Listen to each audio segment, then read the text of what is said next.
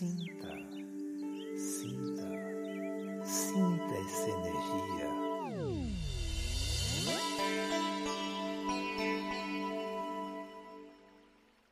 O poder da palavra.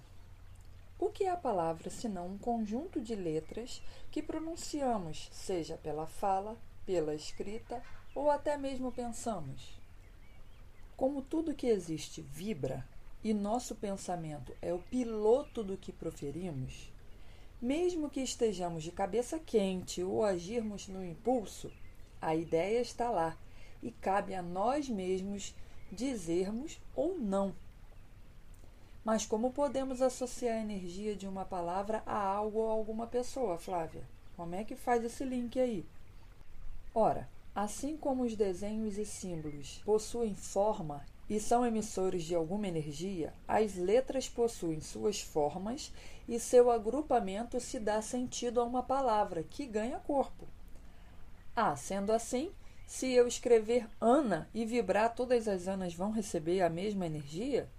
Sim e não. Calma, é um pouco complexo, mas vamos lá.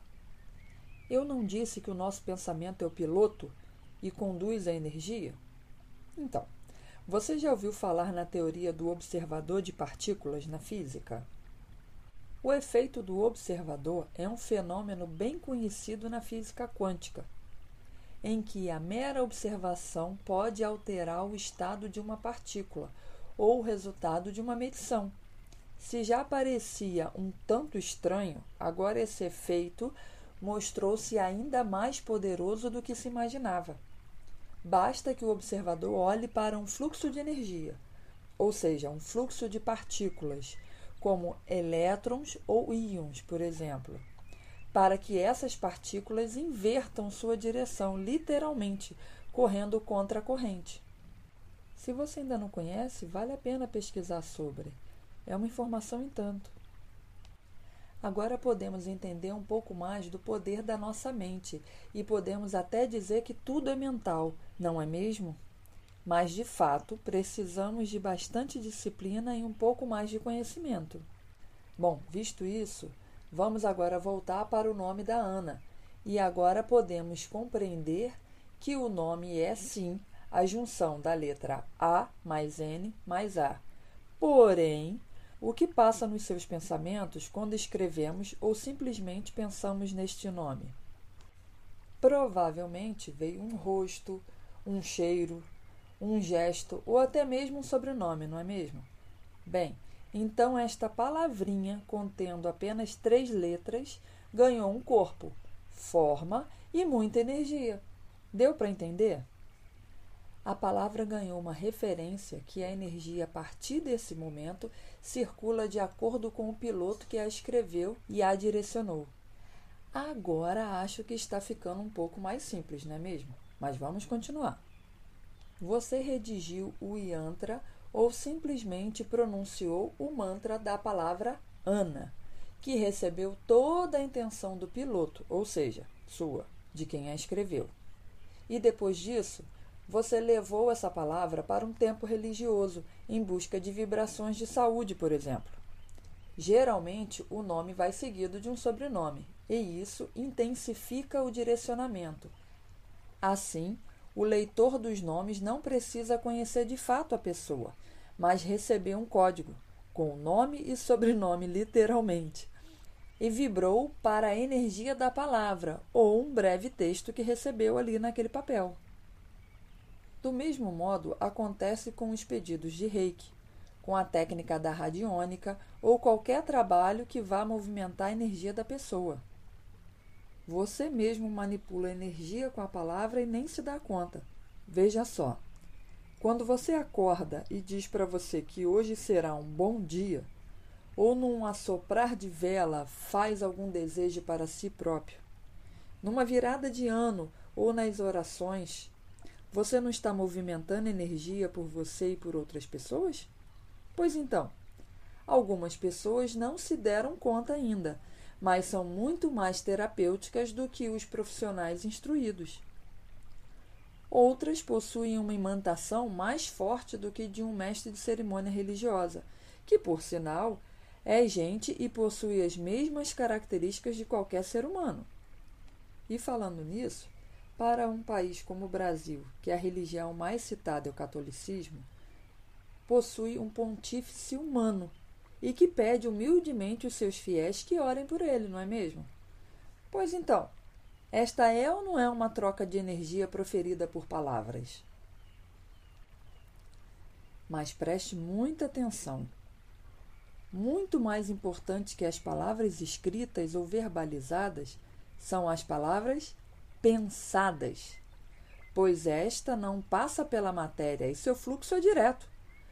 Por isso que sempre vemos e às vezes até compartilhamos aquelas mensagens nos orientando a cuidarmos dos nossos pensamentos.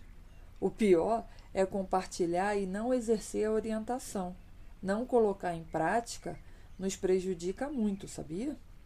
É claro que, ao toparmos com uma pedra ou o nosso querido e humilde mindinho encontrar uma quina, não iremos conseguir emitir louvores pela experiência ou agradecermos pelo fato de termos um pé. Isso é humanamente impossível, né? Mas a nossa manifestação pode ser natural, ou seja, de gemido e dor. Uma pessoa equilibrada irá conseguir gemer no momento e respirar respirar até normalizar o seu fluxo energético, para avaliar se foi apenas um esbarrão ou, dependendo da intensidade, providenciar cuidados clínicos. Sem mais, apenas um fato. Por que dar peso? Para que esbravejar? Ok, aquele objeto não deveria estar ali, mas você também não é responsável por olhar por onde anda? Por que se vitimizar? A nossa maturidade chega quando assumimos as nossas responsabilidades e pode acreditar, a vida será muito mais leve e feliz. Mas, voltando para as palavras, ou melhor, para o pensamento, estou me recordando aqui de uma fala da minha querida vozinha materna, que dizia enquanto aqui estava, com seu jeito simples e sem grandes conhecimentos, mas com uma grande cultura que nos ensinou. Você atrai o que você pensa. Se você pensar ou se focar em coisas boas, os anjos vão estar sempre por perto. Mas o que você acha que acontece quando você assiste notícias violentas, filmes macabros ou fica falando nomes ruins? Olha, eu cresci com esse pensamento e cultura, e somente depois de alguns estudos é que pude compreender a profundidade desta fala dela. E agora até posso explicar com mais detalhes, como estamos fazendo por aqui.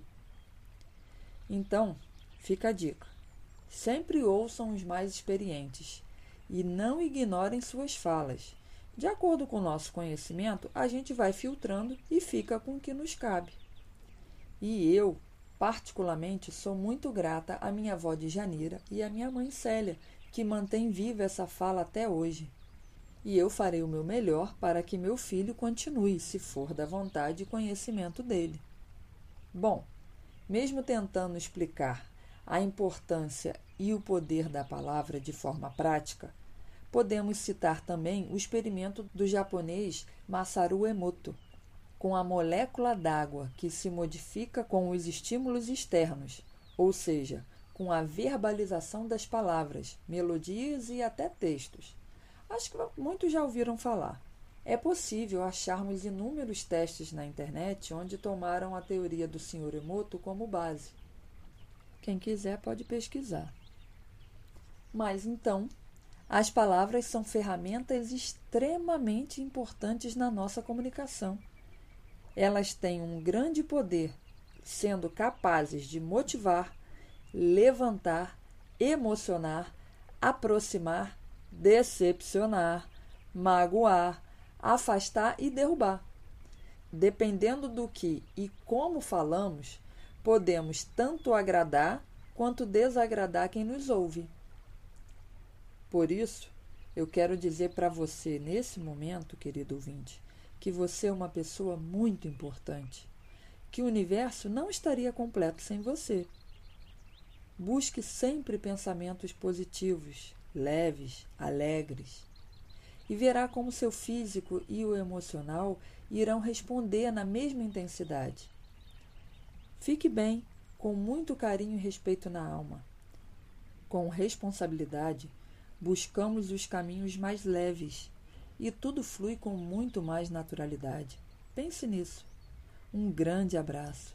Até a próxima.